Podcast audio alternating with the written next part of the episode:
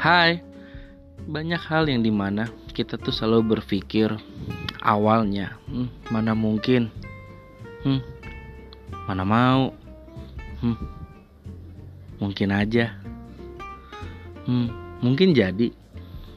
Itu adalah kata di mana awal kita ingin melakukan sesuatu dengan apa yang kita inginkan. Cuman terkadang kita tidak tahu bahwasannya perjuangan dengan effort dan kerja keras kita akan bisa mendapatkan itu.